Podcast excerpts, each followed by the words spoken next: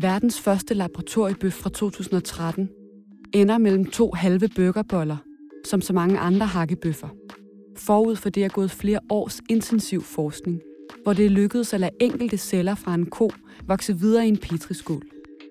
Resultatet er næsten identisk med en velkendt rødlig hakkebøf.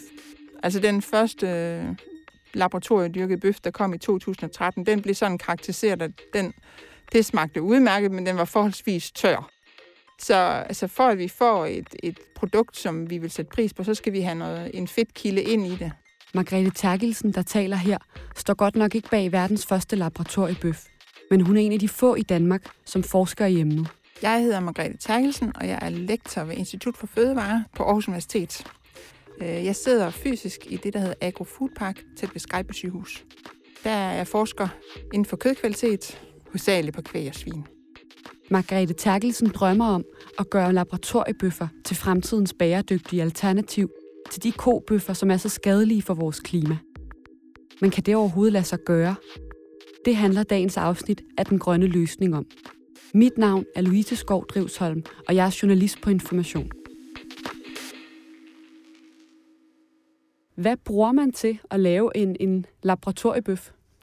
Ja, altså, vi starter faktisk ikke i laboratoriet. Vi skal jo starte med et levende dyr, eller et dyr, vi slagter. Man kan gøre det på to måder. Vi, vi tager udgangspunkt i et dyr, der bliver slagtet. Så skal vi have noget muskelvæv derfra, altså noget kød. Og det skal vi have sådan lige efter et dyr, der er aflivet. Øh, så det henter vi på et slagteri, øh, tager en bestemt muskel, og så bringer vi den tilbage til laboratoriet. Og er det noget, man tager i, med i en lille, med en lille sprøjte, eller hvordan? Nej, altså det er jo det, er det der er lidt af forskellen på, om man vil. Man kan tage det også på levende dyr, så tager man det, man kalder en muskelbiopsi. Så vil man lave en hvad hedder det, lokal bedøvelse på dyret, så tager en biopsi ud, som der måske også nogle mennesker, der har prøvet at tage fra deres muskel. Øh, så får du selvfølgelig en lille mængde. Vi synes egentlig, at øh, historien er bedre, hvis man forestiller sig, at man har nogle malkekøer, som øh, har malket i lang tid, og på et tidspunkt skal de slagtes. Og så kunne man, fra, når det bliver slagtet, så kunne man tage noget muskel ud derfra, eller noget kød. Og det bringer vi så tilbage til laboratoriet, faktisk som en hel muskel, fordi det er ret vigtigt, at det, det er rent, det her er sterilt, så selve det en lille smule væv eller muskel, vi skal bruge, det skal, være, det skal udtages sterilt. Så så bringer vi den her store muskel ind i, øh, i laboratoriet, og har så øh, sådan en, en nål, vi kan stanse noget kød ud, altså tage en lille prøve ud af. Og så via sådan en enzymatisk proces, så får man så faktisk frigivet de celler, som øh, vi kalder stamceller. Der er sådan nogle hvilende stamceller, som egentlig hedder satellitceller. Og dem kan vi få isoleret, altså separeret fra det, hvad der ellers er i kød. Af bindevæv og øh, ja, fedt og hvad der ellers er i en muskel. Så, så siger man, så sår man dem ud på øh, Øh, i en petriskål eller sådan på et fladt areal, og så giver man der noget vækstmedie. Og lige i øjeblikket, så er det faktisk altså serum, altså blod fra kalve, føtal kalveserum, ufødte kalve. Øh, der tapper man blod fra, når de er på slagteriet, så bruger man det blod. Fordi det indeholder alle de her vækststoffer, som kan få celler til at vokse. Det giver meget god mening, at en kalv den har alt det, den skal bruge til at vokse så stor på et tidspunkt. Så man bruger det øh, man kalder det serum, altså den flydende del af blodet. Og det er det, at øh, cellerne de vokser i. Så giver de sig til at dele sig øh, rigtig mange gange. Og på et tidspunkt, øh, når i vores petriskål, når de ligesom har udfyldt hele arealet, så stimulerer vi den ved at skifte lidt på mediet. Øh, så de bliver, ligesom bliver programmeret til, nu skal I begynde at lægge jer op af hinanden, så I danner muskelfiber. Man siger, de aligner. Og så danner, ligger de sig ved siden af hinanden og smelter ligesom sammen. Og det er det, der er karakteristisk ved en muskelcelle, det er, at den har flere cellekerner. Øh, så den består egentlig oprindeligt af mange små celler, der er øh, smeltet sammen og danner et, en muskelfiber med mange cellekerner. Og inde i cellekernerne, der har vi DNA, og DNA det er ligesom maskineriet for at danne protein. Og så har vi så de her muskelfiber, der kan blive øh, vokse, danne flere proteiner, og, og på et tidspunkt, så vil man så høste dem og blive til kød. Eller så vil man høste dem, og så har man nogle, øh, et materiale, som svarer til muskelfibre, som, som indeholder de proteiner, som man også har i konventionelt kød. Og hvor lang tid tager det her? Kan man stå og kigge ned i petriskålen, mens der stille og roligt vokser Ej, kød? det kan man ikke. Det kan man ikke. Altså, det er lidt et godt spørgsmål. Det, det tager nok fra øh, ja, 10 dage til, til tre uger eller sådan noget øh, ja, i den proces her. Alt afhængig af, hvor, hvor gode de her celler er til at dele sig, og hvor gode de er til at vokse. Og altså, det lyder jo helt vildt, når man så lader det her kød vokse i laboratoriet gennem den her proces, du beskriver. Altså, dukker der så en, en stor klump, øh, klump kød op, man kan lave udskæringer fra, eller vokser der en bøf op, eller hvordan ser det ud? Nej, det gør der slet ikke. Altså det, man skal forestille sig, og jeg tror, det der er inden for en rimelig tidshorisont, det er nok, at vi får lavet noget, der ligner hakkekød. Fordi at, altså for det første, så de her muskelceller, for at de kan vokse, så skal de sidde fast på noget. De skal have, altså man kalder det et, et, øh, et stafeli eller en skabelon, eller sådan noget, de kan hæfte sig ved, og så vokser de derudfra. De kan ikke bare sådan flyde rundt i ingenting. Så vi arbejder på, ligesom at vi skal finde noget, de kan hæfte sig på, som samtidig er spiseligt. Og det kunne for eksempel være måske noget gelatine, eller det kunne også være nogle planteproteiner. Soja er der nogen, der arbejder med i, i Israel. Om man kan lave et eller andet overflade, som de her muskelfiber, de så vil sætte sig på, og så begynder de så at vokse derudfra. Øh, og så forestiller man sig jo, at det hele den der vækstproces, det skal foregå i nogle store bioreaktorer på et tidspunkt, når man får opskaleret hele processen, men, men der er vi ikke endnu. Altså. Nej, men så, så ambitionen er, at der på et eller andet tidspunkt skal vokse kæmpe store mængder hakkekød ud, man så selv kan ja. lave til bøffer eller frikadeller, præcis, eller hvad man vil. Ja. Okay. Fordi, altså, og jeg tør jo ikke sige, at man på et tidspunkt bliver så øh, avanceret, så man også kan lave altså sådan helt kød. Men udfordringen er der jo, at øh, der har vi jo blodkar inde i vores muskler, som udveksler næringsstoffer. Så hvis vi har de her celler, der sidder helt kompakt til hinanden, hvordan skulle vi så udveksle næringsstoffer? Hvordan skulle vi tilføre noget ind og få det ud igen? Den teknik har man ikke på nuværende tidspunkt. Så første skridt, det er en øh, laboratorie hakkebøf? Ja, det kan man sige. Har du smagt sådan en? Nej, det har jeg desværre ikke. Altså, vi er slet ikke, i Danmark er vi slet ikke, hvor at, øh, vi overhovedet kan se øh, noget. Øh, I USA er man jo længere fremme, og, og der er der nogen, der har smagt det, men det er stadigvæk, det er meget få, og, og det er på laboratoriebasis. Ja. Ved du, om man kan smage forskel, hvis der var blindtest mellem en, en hakkebøf og en laboratoriehakkebøf? Altså det, der er øh, med den måde, vi nu producerer, altså man laver det her kultiveret kød, det vil man, der vil man lave muskelproteiner eller muskelfiber. Men noget af det, der en hakkebøf også består af, det er jo blandt andet fedt, og der er også noget bindevæv i. Og det får vi ikke umiddelbart produceret på den her måde. Så man vil helt sikkert kunne smage forskel.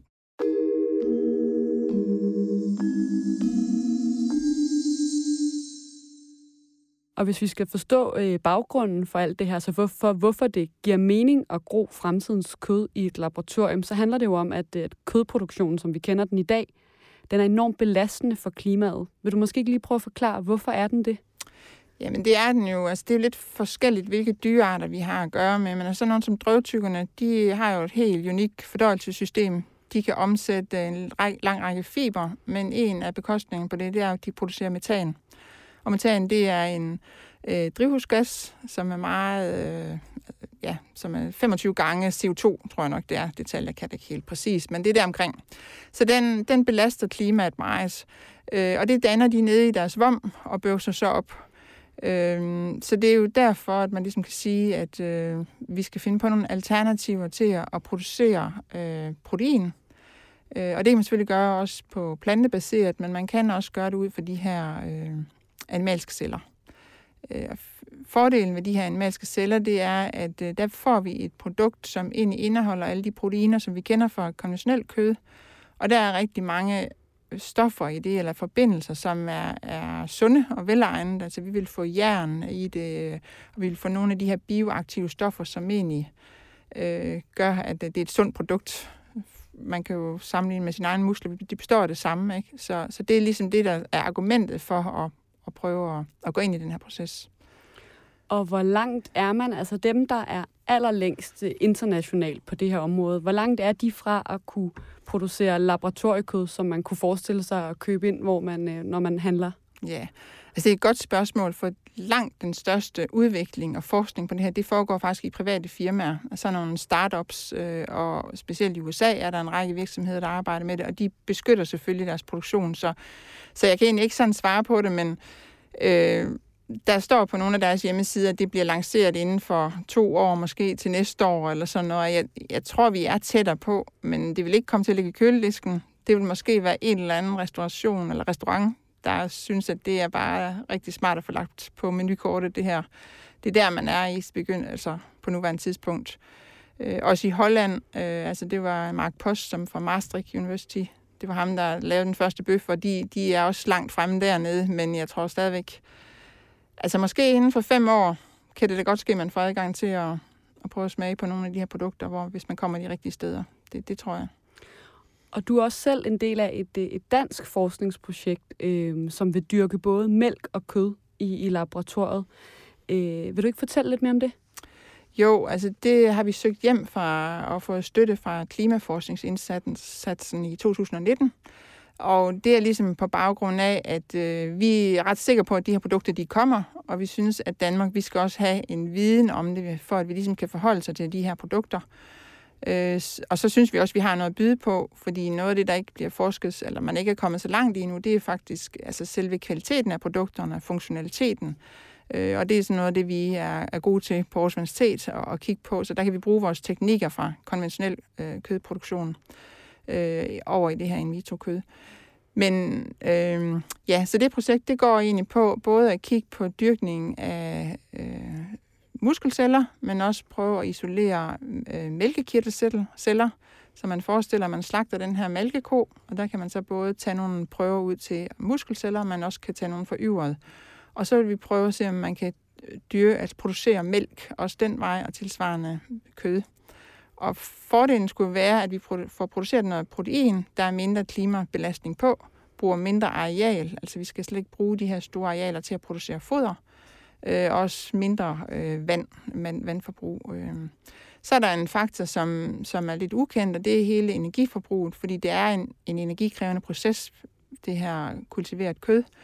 Og øh, alt afhængig af, hvilke ressourcer man får til at producere det her energi, så, så kan det blive en god historie eller en mindre god historie. Øh, men det, ja, altså det, det, det er det, forskning går på, kan man sige. Hvorfor er det energikrævende at lave det her laboratoriekød? Ja, fordi det skal jo øh, det skal dyrkes under, under varme, kan man sige. De vil øh, helst stå ved 37 grader, de her celler der. Så, øh, så der er jo en masse opvarmning, og, og også de her bioreaktorer, der skal være nogle pumper, der skal sende næringsstofferne rundt.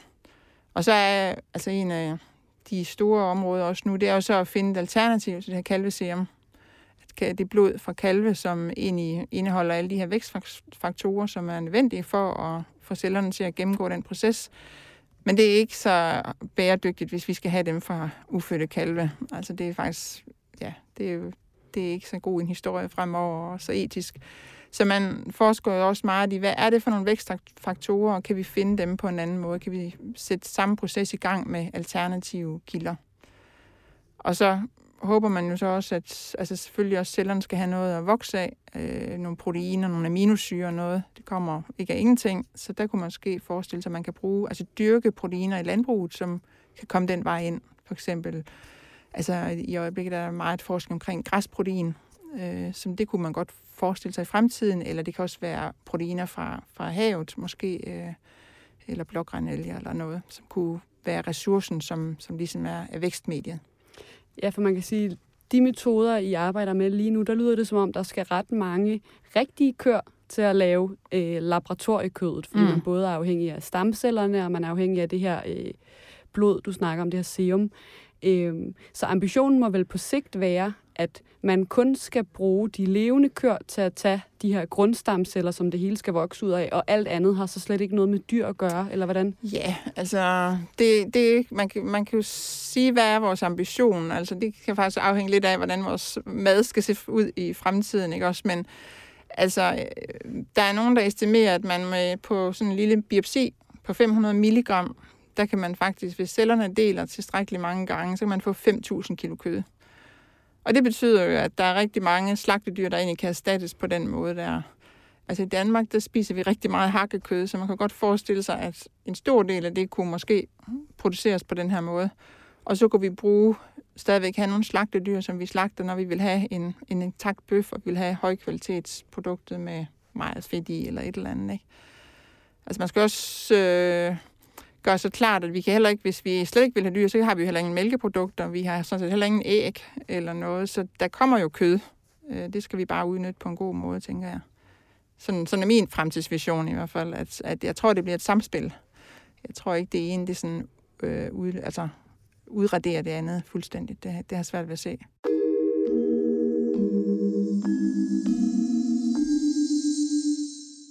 Og så er der hele det her med, om vi overhovedet skal spise kød, fordi jeg kan ikke lade være med at tænke, om det ikke bare vil være bedre for klimaet, hvis vi stoppede med at spise kød, eller i hvert fald reducerede vores forbrug øh, markant.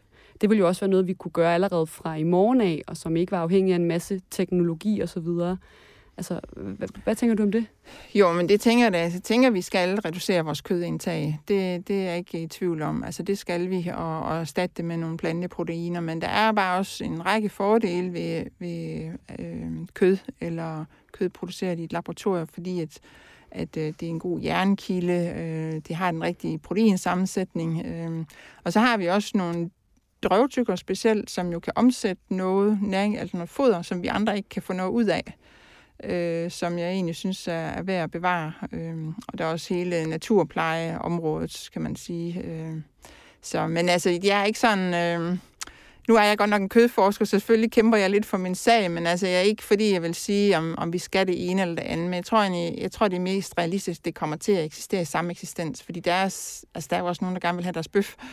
Øh, sådan, øh, men, men vi skal reducere vores kødindtag. Øh, vi skal bare også værdsætte det noget mere. Ikke? Også, altså, øh, det er jo blevet det er jo meget billigt at, at spise øh, 300 gram hakkekød, ikke? Også, og som man egentlig ikke sådan får meget smagsoplevelse ud af. Det, det skal vi simpelthen gøre anderledes, ikke? så det bliver en, en god smagsoplevelse, og det kan man få nogle gange om ugen måske, eller et eller andet. Så, så er det også en, en god næringsstofkilde til, til nogle proteiner, nogle fedtsyre osv. Mm. Så er der jo det her med, med prisen. Nu nævnte du selv den første klimabøf, som blev produceret tilbage i år 2013. Jeg har læst, at den kostede svimlende 1,9 millioner danske kroner. Altså, bliver det her nogensinde noget, du eller jeg eller en anden gennemsnitlig person har råd til? Hvad tænker du om det? Altså det, det skal det jo blive, for det har nogle gang på jord, kan man sige. Og jeg tror, øh, Mosamid der, som øh, producerede den første bøf, de, på deres hjemmeside, der står, den, tror den koster 10.000 nu måske, eller sådan et eller andet. Altså den er faldet væsentligt i pris, men den er jo selvfølgelig stadigvæk inden uden for rækkevidde. Det kommer rigtig meget op på de her opskaleringsteknologier. Øh, Øh, jeg tror, den, øh, ja, jeg tror, man bliver rigtig meget bedre til hele processen. Hvor mange gange kan de her celler dele sig? Hvad er det for nogle næringsstoffer, vi skal tilføre? Så skal den nok øh, komme ned i pris. Det tror jeg faktisk på. Men altså, hvis laboratoriebøffer kan være øh, kødforbrugets klimaredning på en eller anden måde, eller i hvert fald være et øh, bæredygtigt og sundt potentielt alternativ til nogle af den måde, vi spiser kød på i dag, altså, hvorfor er der så ikke satset massivt på det her? Hvorfor er man ikke længere? Når jeg læser artikler, så snakkede man også om laboratoriebøffer for 10 år siden. Det kan godt være, at de er blevet billigere, men, men det føles ikke som om, de er kommet meget tættere på køledisken. Nej, altså, jamen det er for, for det første, fordi det er en meget avanceret teknik. Altså, så der er pågået forskning inden for det de sidste 10 år, øh, men, det, og det, men det har været meget sådan nogle små virksomheder, startups, øh, Øh, men i USA er der så nogle, af, nogle store, der faktisk Tyson Food, en af de største øh, slagterivirksomheder øh, i USA, har skudt penge ind i nogle af de her, og så begynder der at ske noget. Hvorfor vi ikke er kommet længere herhjemme, det kan jeg jo desværre ikke svare på, men jeg har haft en tidligere kollega, der startede med at skrive ansøgninger i 2010, og altså, der var bare ikke opbakning til det. Det var lidt for fjernt, lidt for mærkeligt, tror jeg. Øh, men nu er vi altså blevet væsentligt mere klimabevidste inden for de seneste år, så, så prøver man ligesom forskellige retninger, og det er selvfølgelig rigtig dejligt. Øh, men vi kunne godt være kommet i gang noget før, fordi vi har egentlig haft den, altså vi har hele tiden kunne dyrke celler i laboratoriet. Det, det har vi kunnet i mange år. Men du tænker, at nu er laboratoriebøffen i hvert fald øh, kommet for at blive? Det er jo rigtig svært, for der er ikke nogen forbrugere, der har smagt det endnu. Man har lavet mange øh, undersøgelser, eller ikke mange, men der er lavet en del øh, forbrugerundersøgelser om, hvad forventer I, I vil, hvordan vil I agere med det her kød. Og der er det helt klart, at alt afhængig af, hvad for en historie du fortæller de her forbrugere, så har man lyst til det eller ikke lyst til det. Hvis det bliver solgt som sådan noget højteknologisk laboratorie, øh, produkt, så er der ikke så mange, der har lyst til at smage det. Hvorimod hvis det bliver solgt som et bæredygtigt alternativ øh, af kødprodukter, smager som en konventionel kød, og det er måske bedre for dyrevelfærden og alt sådan noget, så er man mere øh, interesseret. Ikke? Men stadigvæk, altså det ved vi fra alle undersøgelser, langt fra tanke til handling, ikke? Så, øh, så ja, det må tiden vise, men altså det er ingen tvivl om, at der bliver gjort en stor indsats rundt om i verden på, og, eller på at frembringe nogle produkter, så må man se, om, om de kommer i nærheden af noget, øh, der kan betales for. Det bliver mega spændende at, at følge med i. Jeg håber personligt, at jeg en dag kan gå ned og, og prøve det her kød. Jeg synes, det lyder meget interessant. Du skal have tusind tak for, at du vil komme og gøre os klogere på det. Selv tak. Det var en fornøjelse. Og også tak til dig, der lyttede med. Med i redaktionen var også Martin Ban, Anton Geist og Anne Pilegaard. Vi lyttes ved.